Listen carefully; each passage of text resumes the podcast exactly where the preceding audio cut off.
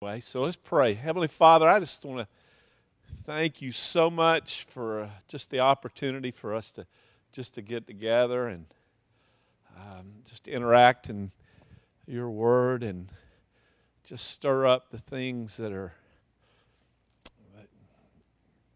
the revelations of heaven, Lord, how you've ordered heaven to function and God, how you function. Lord, I just am reminded about Moses, Lord, when he said, Lord, may I know your ways. Uh, Lord, in order that I may know you. And Lord, we just want to know your ways. We want to know how you function, how you do what you do, Lord, so that we can uh, just, our hearts and our minds and our actions may all come in line with your ways so that in all our ways are headed toward knowing you. And so, Lord, we thank you so much. And I pray, Lord, that the, the things that we speak tonight, Lord, generate faith and a confidence, Lord, in who you are. But, Lord, how uh, the knowing that you're a good God. And, Lord, but this world is uh, kind of crazy. And, Lord, how sometimes that the things that are occurring in this world are just in total conflict in relationship to who you are. So, God, we just want to understand, Lord, how you, how you function. So, Lord, I ask for the wisdom of heaven. You promise us that if any of you lack wisdom, let him ask of God who gives to all men generously. And so, Lord, we ask in faith. Also, I ask for the revelations of heaven, Lord, uh, that we be filled with the, Lord, the be granted a spirit of wisdom and revelation of the knowledge of you, having the eyes of our heart enlightened. So, God, we just call out for that. Revelation, revelation, Lord. In Jesus' name, amen. Well, cool. It's so cool to get to hang out with y'all. Uh, real quick, I just want to review last week uh, the whole deal with the title of this is Our Sovereign God. And then, but I started off just discrediting even the title of what I was saying, that how really sovereignty of God or even sovereign of God just not is not mentioned in the Bible in relationship to King James or New King James. Uh, it's mentioned only a couple of times. That term, English term, is only mentioned a couple of times, uh, twice in the Old Testament, once in the New Testament. But literally, it, it doesn't have this meaning of overarching where God is controlling everything. Where, the term sovereignty of God has a tendency many times to do that. Um, I talked about how God is in control. That statement is never mentioned in Scripture in any version, uh, but yet that's a staple statement that when we don't know what's going on in the world, we'll throw that, that title, that, that phrase out. My conviction is that when we use that phrase inappropriately, we can cause problems uh, in people's lives, in people's hearts. Um, and so, so I, it, that's one of the purposes this whole week. I mean, this whole this whole class, this whole thing, whatever whatever you call this thing we're doing, um, is to really just give revelation of how how, how that our words and how the things in our heart can be in aligned with truth. And that we not get caught up with just saying catchphrases or, or believing things just because that's what we heard. I really want to ask y'all to challenge me, as also I will challenge you, that if you're going to say something, you say, Thus speak, thus saith the Lord. Or like y'all, I think I shared with y'all before, that prophet that time, that guy who was a crazy prophet dude when I was 22 years old. I was hanging out with him and a bunch of other people in a room, and, and they were all talking about the book of Revelations, and I'm hearing people talking, and I'm just back there in the back, and I'm going, I want to say something, you know, I want to say something, you know. I'm saying that to myself, you know. And then all of a sudden, uh, you know, there was something that I could say, and I said, My opinion about this passage of Scripture is this, this, and this, and everything got quiet in the room and it stopped and he looked at me and he says, What'd you say? And I said, Well, my opinion about this past scripture is da da da. And, uh, and he says, You have no right to speak your opinion to me. When you speak, you speak, Thus saith the Lord, or keep your mouth shut.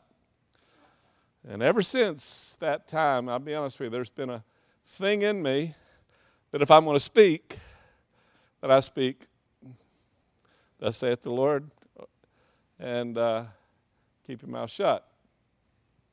And George asked a question last week that I, I want to revisit here in a few minutes that uh, I needed to keep my mouth shut because because I didn't exactly speak the right passage of Scripture that I want to speak, and I will answer that in a few minutes. But sovereignty of God, what does it mean? If you notice on that page, page two, um, that it, the sovereignty of God is really three things that God is the absolute Lord and King and ruler over everything, and everything He does is righteous and truth. Second thing is, is that He's the owner of heaven and earth. We established last week how that He had given power of attorney over to man like in Psalm 115 the heavens are the heavens of the Lord, but the earth he has given to the sons of men. And so when God created the earth, he gave man and woman authority over the earth, and man forfeited, uh, mortgaged the earth and creation, and literally put us and under, under the earth and the world under the authority of Satan. And so here the kinsman redeemer comes back and is redeeming everything back. And he, like 1 Corinthians chapter 15, he must rule until he puts all his enemies under his feet. And the last enemy to be put under his feet is death. Now, let me put a little commercial in here because the misconception is that people go, well, Jesus has the death of keys, the, the keys of death and Hades. Well, yeah, all he has done is render death powerless. He has the keys there's a season and time soon that there will be no more need for keys because the prison will be about, I mean, destroyed. And that is when he throws death and Hades when in the what? Lake of fire. That is when death and Hades will be no more. Like I shared with y'all last week, God being a God of justice and righteousness, God cannot just randomly wipe out death's effect on the world. If He did, He would have to kill us. Being a God of justice, you cannot pick and choose where you exercise justice and righteousness. And so, because the wages of sin is what? Death. So if He abolished death, He would have to abolish us. And that's where you see this in the, the picture in, in Matthew 13 with the parable that Jesus spoke of the tares. That how, you know, that how he, he you know, the parable was, goes is that, I'm going to paraphrase it real quick, that how in the night someone, he goes and plants the wheat, but the enemy comes and, and sows tares in among the wheat. Okay, they come up, the, the tares start coming up, and the wheat start coming up and the people recognize that there has, there's something wrong, and they ask him, Do you want to, to, ta- to, to pull up the tares? And he says, No, lest you destroy the wheat. And that's the thing, is if God executed total justice on evil in this world, he would have to pull us up with it also. And so that's how this gets really kind of complicated. Not complicated, but rather interesting. The gospel is simple, but sin is complex. And Satan wants it that way. And that's how he wants it, because it can be entangling. And so, so anyway, sorry about that. But so God is the absolute ruler over everything. He's the owner of heaven and earth, and He's creator of everything. And, and remember last week I was talking about He's the creator of everything. He created everything good and perfect, and God is light. He create everything He creates is good. But then we deal with evil, how did evil get here? And I talked about how literally God created everything um, good, but then what happened is, is things started. I mean, he, well, how do I say this without getting ahead of where we're going? I just get where we're going. He gave, created everything with the freedom, the authority to choose both angelic beings and human beings. And what happens is everything's created to only function out of intensity of relationship with Him. In fact, the other thing is very, very important, we talked about last week, that when God created everything, He created it, everything to function under the principle of law. Now, you remember, law established last week, and when I teach on the law of spirit of life in Christ Jesus, law does not mean do's and don'ts. Law literally means order, that which is assigned, how everything was created to function. He created law in the physical realm, and just like laws in the physical realm are crucial for us to understand so that we can live and not die in the physical realm, and also we can know how to function, like fly a plane, have electricity, have water. All of that is dictated by the principle of law. Now remember, not do's and don'ts, but how God ordered everything to function. Same thing in the spiritual realm. And in the spiritual realm, there are three major laws. That's it the law of relationships, the law of Moses, and the law of spirit of life in Christ Jesus. Foundational law in all creation is the law of relationships. If anything starts to function outside that law of relationships, you experience death. That's when God told Adam and Eve, in the day you eat of the tree, you shall surely what? Die. Why? It's just like saying if you jump off this building, you will die. Not maybe, maybe off a hundred story building, you will die. Because it's just, I mean, somebody's not going to be surprised like, oh, if you jump off, you'll die. No, like they won't go, oh no. No, I mean, don't jump off the building. There's a law there. Because what God's saying is if you try to live without intensity of relationship, which that was the tree of the knowledge of good and evil. It was the form of God without relationship with God. And that is all the tree of the knowledge of good and evil is. How many times you've been in church services when all the church service is about is having a knowledge of good and evil, what to do and not to do. That tells you, when every time you're hearing that kind of sermon, out of my own mouth or anybody's mouth, that is the tree of the knowledge of good and evil. And uh, so, anyway, but, but the crucial thing is to understand this that God created everything, but He created everything good, but He created it in ways it is to function. How, how, how is to order? You violate how God ordered things to function, you're going to have problems. And we know that in the physical realm, but it's also true in the spiritual realm.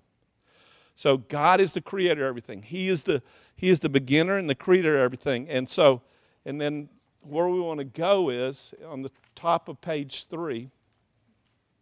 I'm sorry that we're reviewing so much, but God created everything with five. Well, created everything, created every human being and everything, created every human beings with five very important principles, and every being with four principles. When I say like spiritual, spiritual beings. And literally, there's five statements that we're going to spend dealing with that integrate these five principles that God's granted to us.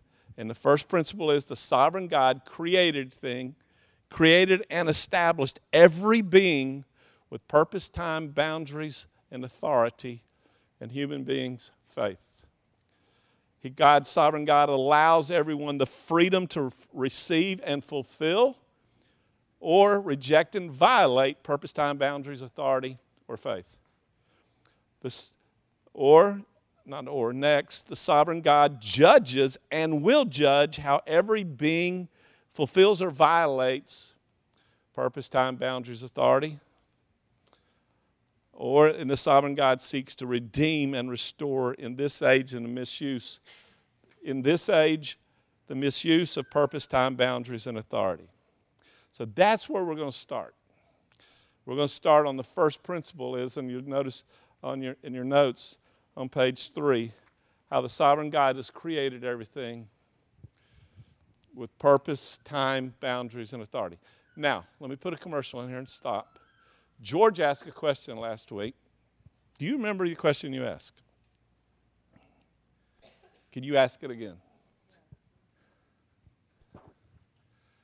Exactly.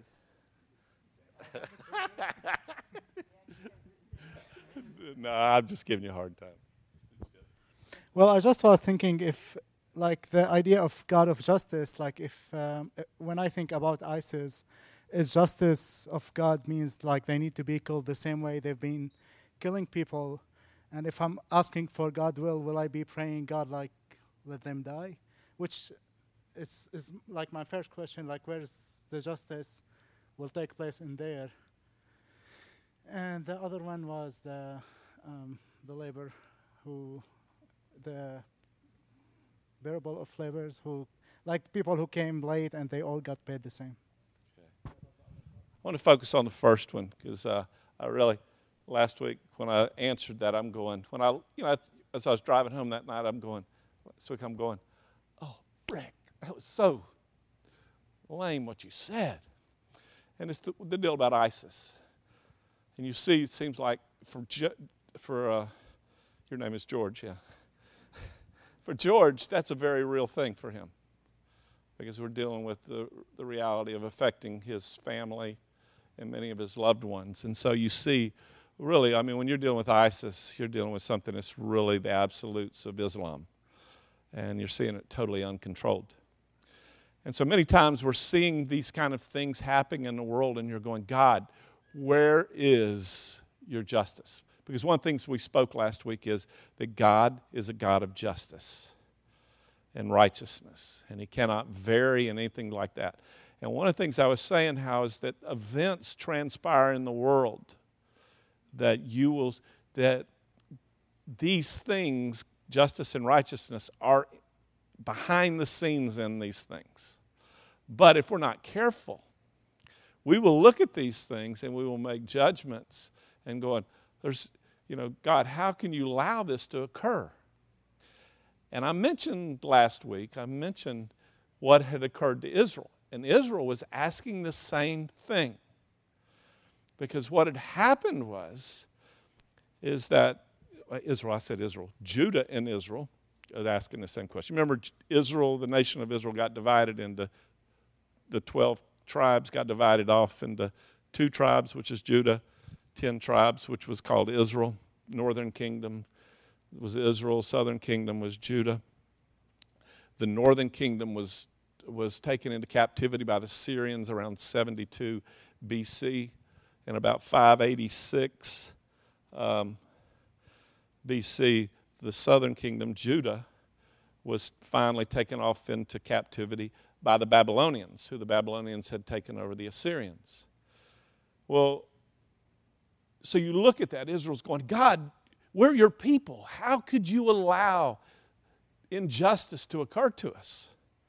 So if you would look at two passages of scripture with me, Isaiah 47, and then look at with me in, okay, um, Second Kings, I think it's Second Kings 23. Let me let me find it.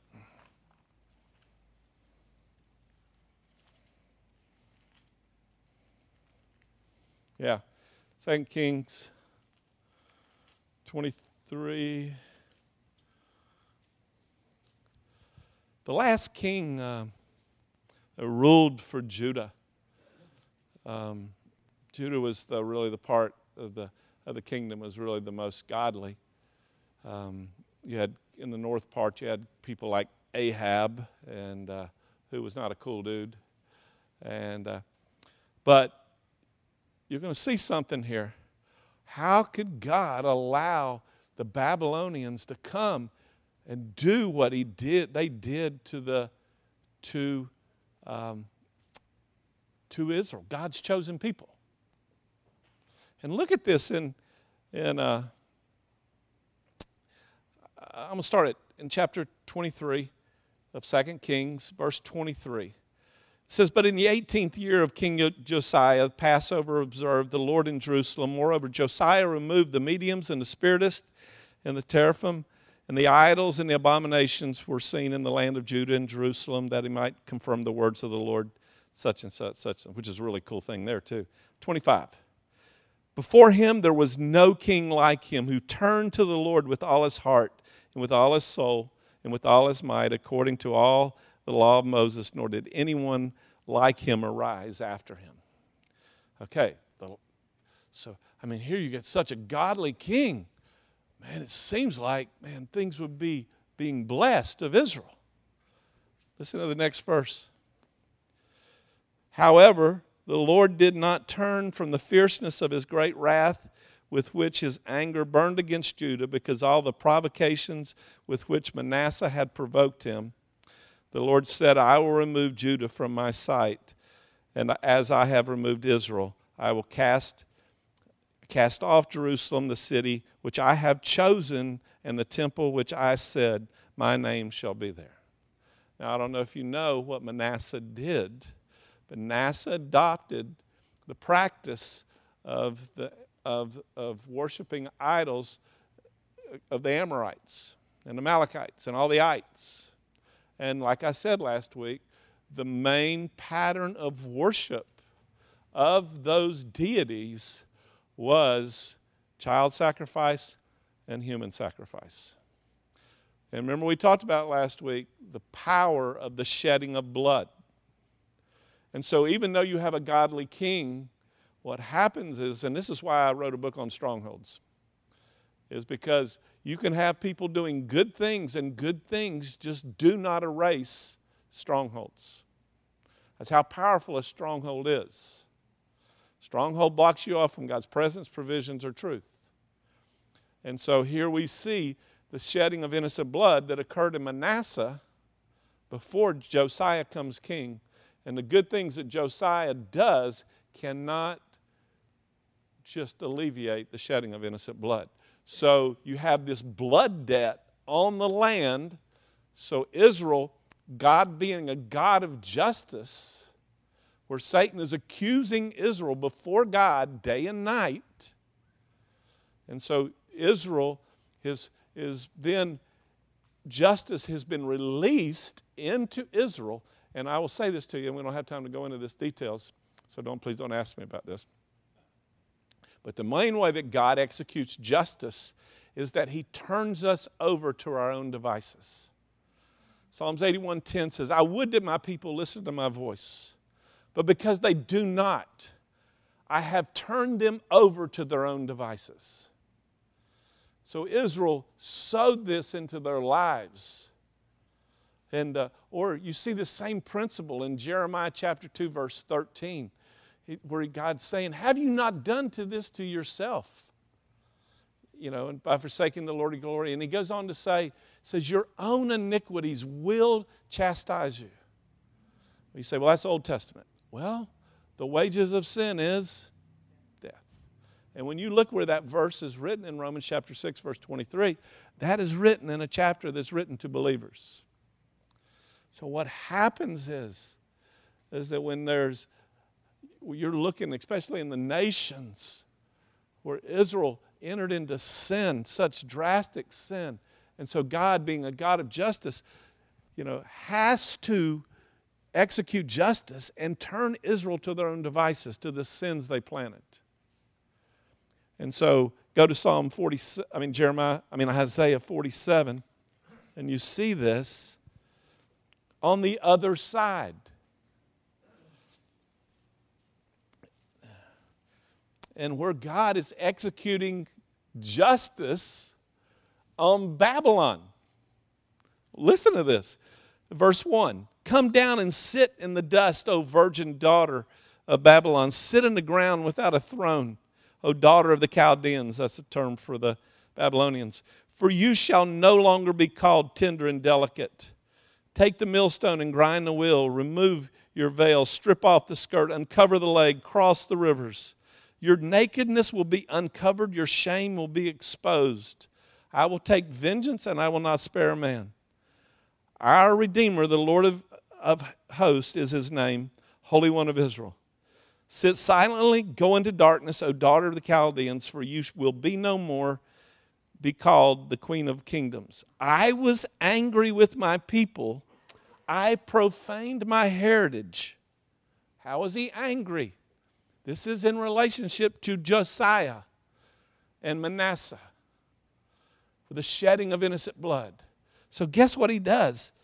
He says, I gave them over into your hands. So, this is what Israel sowed, and so they were delivered over into the hand of the Babylonians. But watch this. He says, I gave them over into your hand. You did not show mercy on, the, on them.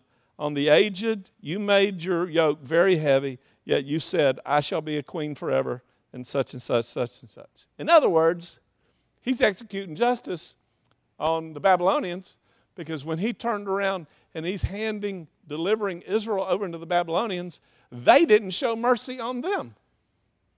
And so, guess what? They get, they get jacked. And so you're seeing this continue. And so here's the crazy thing was you see something like ISIS going on. You got to ask the question, what kind of sins and injustice are occurring or have occurred in the region in the Middle East? I, I will say this, y'all, and this is a very, very controversial statement and call it a lie, let God be established. But uh, one time I, I, was meeting with Joseph, um, Joseph, Joseph's last name, Zorib, Joseph Zorib, pastor in uh, Beirut, Lebanon. And he looked at me and he said, Rick, you American evangelical Christians, you make it very difficult for us Arab Christians in the Middle East. Because the way you treat and way you, you lift up Israel according to the flesh and sort of put down just by, by reason of the way you operate the Arab people. You exalt this and this. And, and so, and as you go and hang out in the Middle East and you look, take a look back, step back, and you look at how we respond and how we operate in the Middle East, correct me, George, if I'm wrong. But it's a lot of times in evangelical Christianity, how we respond and how we speak is really, it adds fuel to the fire in the Middle East. I'm going to be honest with you, one of the biggest questions I have wrestled with is 1948 when Israel became a nation. Or when, when, and one of the issues that I dealt with is firsthand, it was like one trip that I was there. And I'm not saying this is absolute, but one trip that I was there, um, every it seemed like not every, but a good bit of the people that I ran into all were people who lived in in Palestine in Jerusalem area in 1948. And the majority of the people, all the people that I met during that time, were all Christians. And they're there, and one of them talked about how she went to school one morning and all of a sudden, when she came home, well, they got she got yanked out of school, and they and uh, her family like had a business there in in um, in Israel area, and all of a sudden they had to leave the country or else out of fear, and so they left Israel where they had been living, and their families had left lived for decades, and and fled to to Jordan, and there they had to settle in Jordan. And you know what? The number one issue that you go and you talk, go into Jordan and talk to Palestinians, you know what the number one issue that they'll talk about is? 1948. The injustice. Let's just put it in perspective for you. Um, I own property in Giles County. So I come to come to I come to work one day in Christiansburg and church, and on my way back, I find out that a, a foreign country has ruled that the land that I sit on was once owned by the Indians. And because this land was owned by the Indians, I no longer have a right to be there, so I've got to be shipped off to Mexico. That's exactly what happened. How would I respond?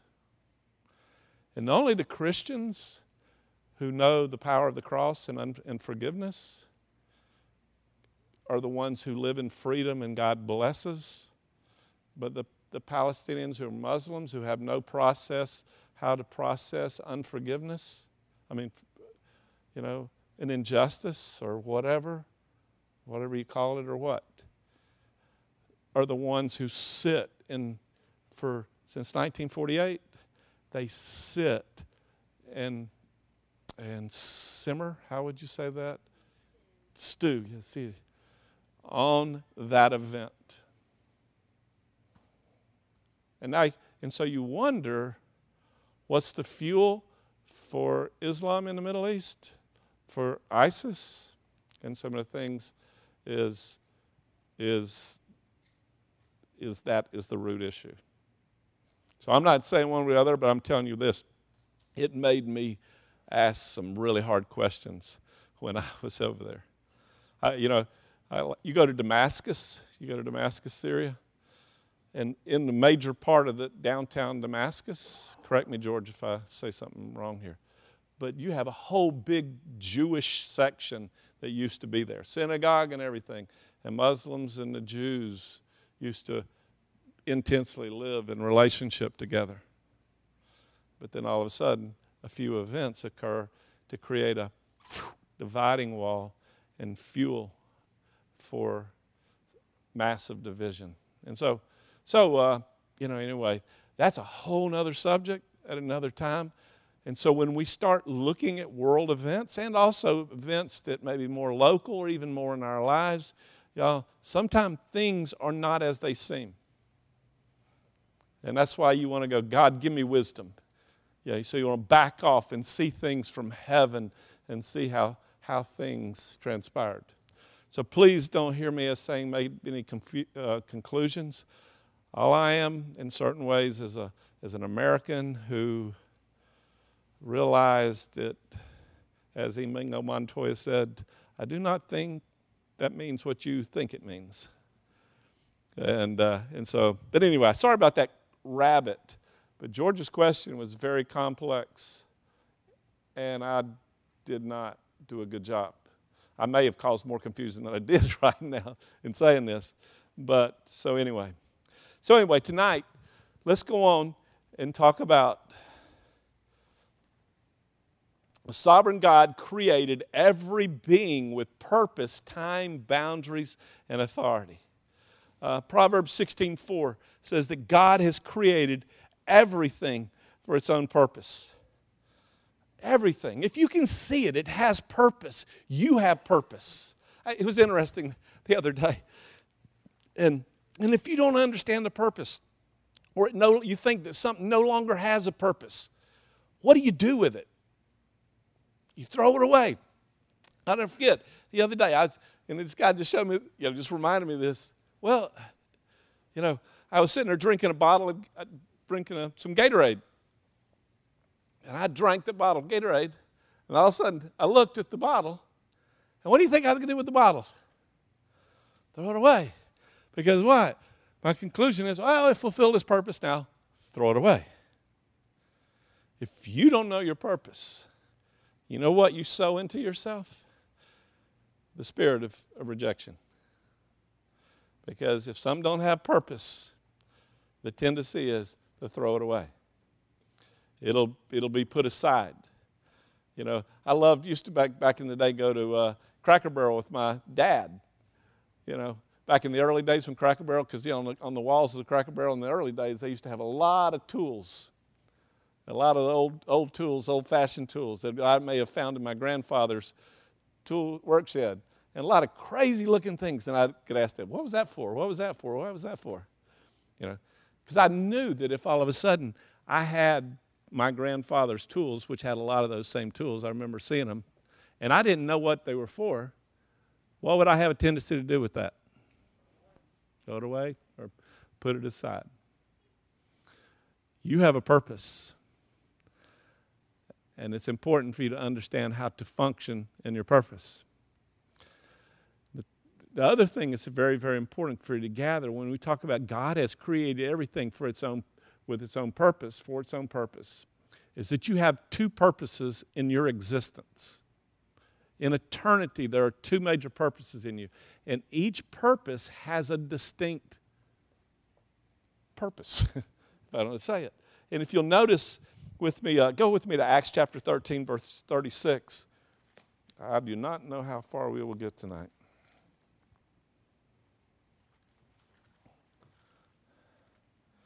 It's Mitch's fault. He's in the back. He's not doing anything, so I need to blame somebody, right? This passage of Scripture, so real quick, talking about purpose in this age, and let me just want to say is you, you have a purpose in this age, and you have a purpose in the age to come. And it's very important to understand the differences between these purposes. In fact, I want to say this the purpose that you and I have in this age is not our purpose. Our purpose, true purpose, is in the age to come. You know, you could, I could look, my brother died at age 56. And you could go, oh man, he got taken early and didn't get to try and fulfill purpose. He didn't get to know his grandkids. Or we could talk about Brandon for us, Brandon Brinkley, who died at 29. Was it 29 or 30? He was 29, wasn't he? He died. He was 29, wasn't he? Brandon was 29 when he died. Huh? Uh, yeah, I have a hard time knowing how old I am. I have to start. I was born in 1956 and go from there and start adding and subtracting. But, uh, but I think he was 29, and you go, oh man, you know, how sad.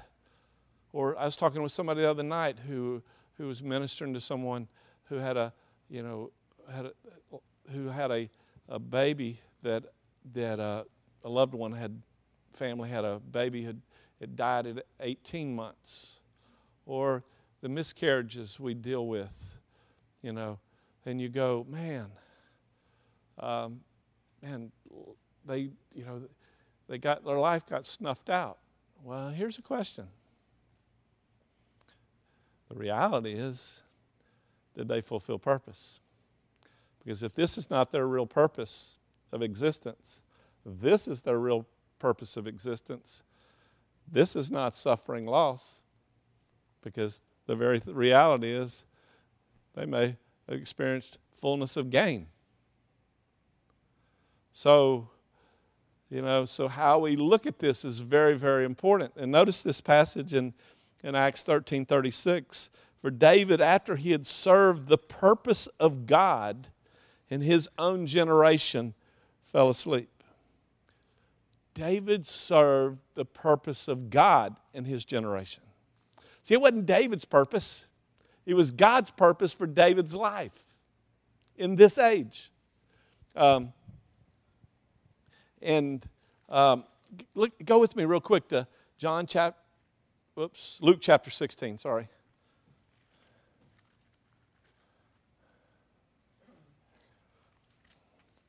Luke chapter 16. And I'm going slow on this. I could just quote these, but I just really want us to see these things. They're so critical. In, in, in Luke chapter 16, verse 10 through 12. He was faithful in a very little thing, is faithful also in much. He was unrighteous in a very little thing, is unrighteousness in much. If therefore you have not been faithful in the use of unrighteous mammon, who will entrust true riches to you? Okay? If you haven't been faithful in, in unrighteous mammon, how will you receive true riches? And then he goes on and says something that takes it to another level. If you have not been faithful in the use of that which is another's, how you receive that which is your own. If you have not been faithful in the use of another's, how you receive that which is your own. Y'all, the reality is this purpose in our age, in our existence here, is not ours, it's God's. It's not our purpose here. David served the purpose of God in his generation, fell asleep because the reality is this to be faithful here so that we receive this purpose here. Let me give you an example. What is Jesus Christ's ultimate purpose? The Word.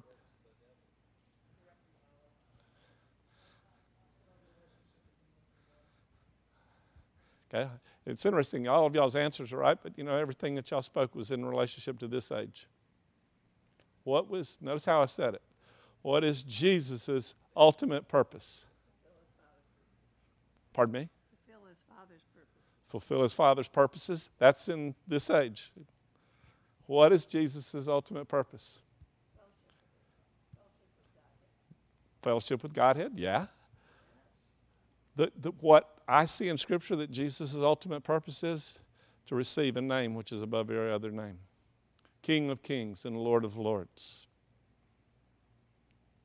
Philippians chapter 3, Revelations chapter 4 and 5. Worthy is the Lamb to receive glory and honor, where all of heaven is literally bowed down to him. I mean, just look at all the things that happen to Jesus here. All of this in one Philippians, you got a question?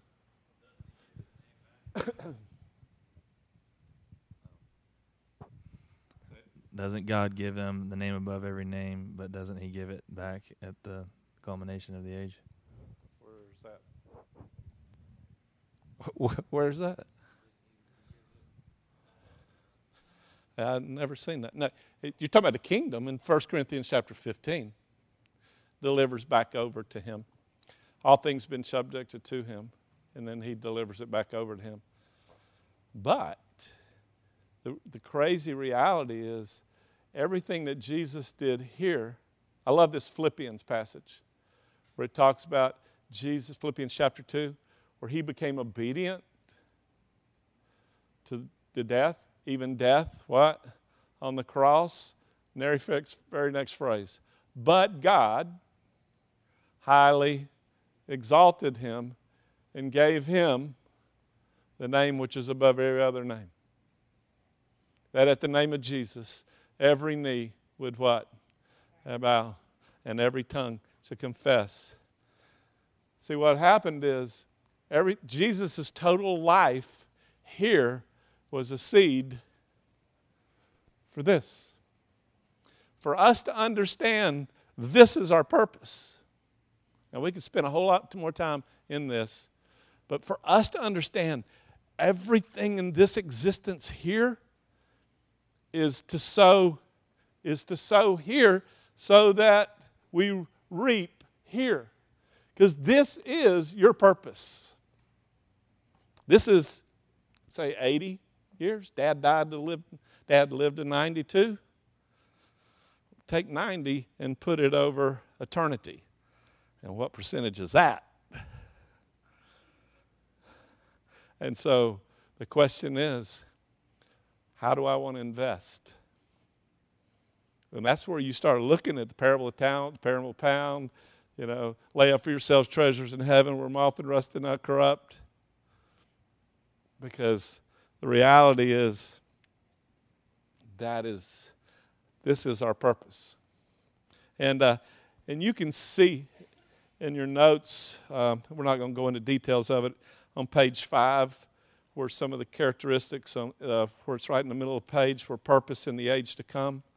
Um, some of the really crazy things that are really involved in our purpose in the age to come. Purpose of eternal life, both quality and quantity of life, treasures, rewards, inherit the world, rule and judge the world, nations, angels, and live an unveiled life in the presence of God. And, uh, and I'm sure there's some more things that are in that that I don't haven't seen yet. But all I do know, I do know this: uh, it's good. you know, what is there, uh, you know, is good. I know the Holy Spirit is really good, but He is just a down payment of future inheritance. You know, it's a pledge of our inheritance, you know. So, so literally in this purpose. And so the question I want to ask you, just sort of without laboring this much more, is that uh, how are you going to live your life? How are you going to are you going to live to be to try to get comfortable into this world? And let me put this little commercial in there, y'all. Got to realize this that Jesus did not come to get us comfortable in this world. Galatians chapter 1 verse 5 says that he came to deliver us out of this present evil age. Let's think about that. He came to deliver us out of this present evil age. My brother dies at age 56. My conviction is that Bud fulfilled life. Yeah, we say, well, you know, you could live longer. Well, some of us fulfill the mission a whole lot quicker than other people. And, uh, you know, I'm not, you know, when we start talking about death and time and stuff like that, that's a whole other issue. But what I'm just trying to say is, know, sometimes we misjudge stuff. And um, if there's anybody to me that would live a life that would fulfill purpose, uh, my brother would be one of those people. Um, I shared that with y'all last, maybe it was Sunday, I guess, or someplace I preached. Um, I remember when I was dealing with Bud's death, and I may have already shared this last week, so forgive me if I do. Uh, but I was, it's one of those times I was just thinking about praying about it. And it just so happened, Bud died in 2001, in February 2001, and, you know, and, and uh, you know, in September 11th occurred, and then U.S. is in war. And so it was about a year after Bud died, I was just kind of pondering about Bud dying, quote, young. And all of a sudden, it was just one of those times I was just walking through the house, and for some crazy reason, I was just thinking about Bud having died young, and the TV was on. And, uh, and all of a sudden, I heard the announcer say, uh, such and such division, you know, of, of, uh, something in the U.S. Army, I can't remember what, whatever they call it, battalion or whatever, gets to come early from the conflict in Iraq. And I go, oh, wow. They get to come early. Then all of a sudden it, it crossed my mind what would be the soldiers' reactions back in Iraq when they found out that their buddies get to go home early from the war? Would they be sad? Oh, I'm sorry you have to go home early from the war. No. They would be saying, Oh, praise God, you get to go home. And, and so Bud died at 56. I was not cool in any way, shape, or form. But God being the God that causes all things to work out for good, guess what? Oh, death, where's your sting? Oh, graves, where's your victory? No more. Fulfillment of purpose. You know? When mom died at 52, uh, I'll never forget, uh, you know, came out of the hospital room, you know, when she died, and out in the out in front of the hospital, and we're hugging. Bud and Dad and I were hugging each other, and all of a sudden, I heard the Lord speak to me very loud. The the, the, the First Timothy passage. I have run the race. I have finished my course. I receive a crown. I can't remember the rest of the verse, and I'm going. I'm going. She finished. She finished. Dude. So, anyway, sorry that I'm preaching. I'm sorry, I'm not teaching, I'm preaching. Yeah, Ron. Just thought of these two words in relation to purpose and just what you you think about this like predestination and destiny predestination and destiny that's a really well, destiny is uh, uh, would be a word that gets interwoven in like what's God's will uh, or God's purpose.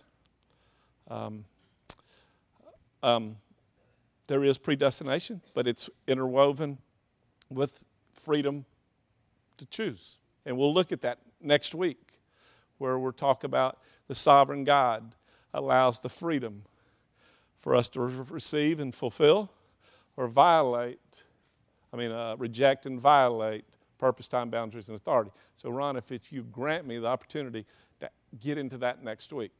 Okay? Is that okay? When we start talking about predestination. Here's a question for you Can you violate your purpose? Can something be predestined for something and not be there?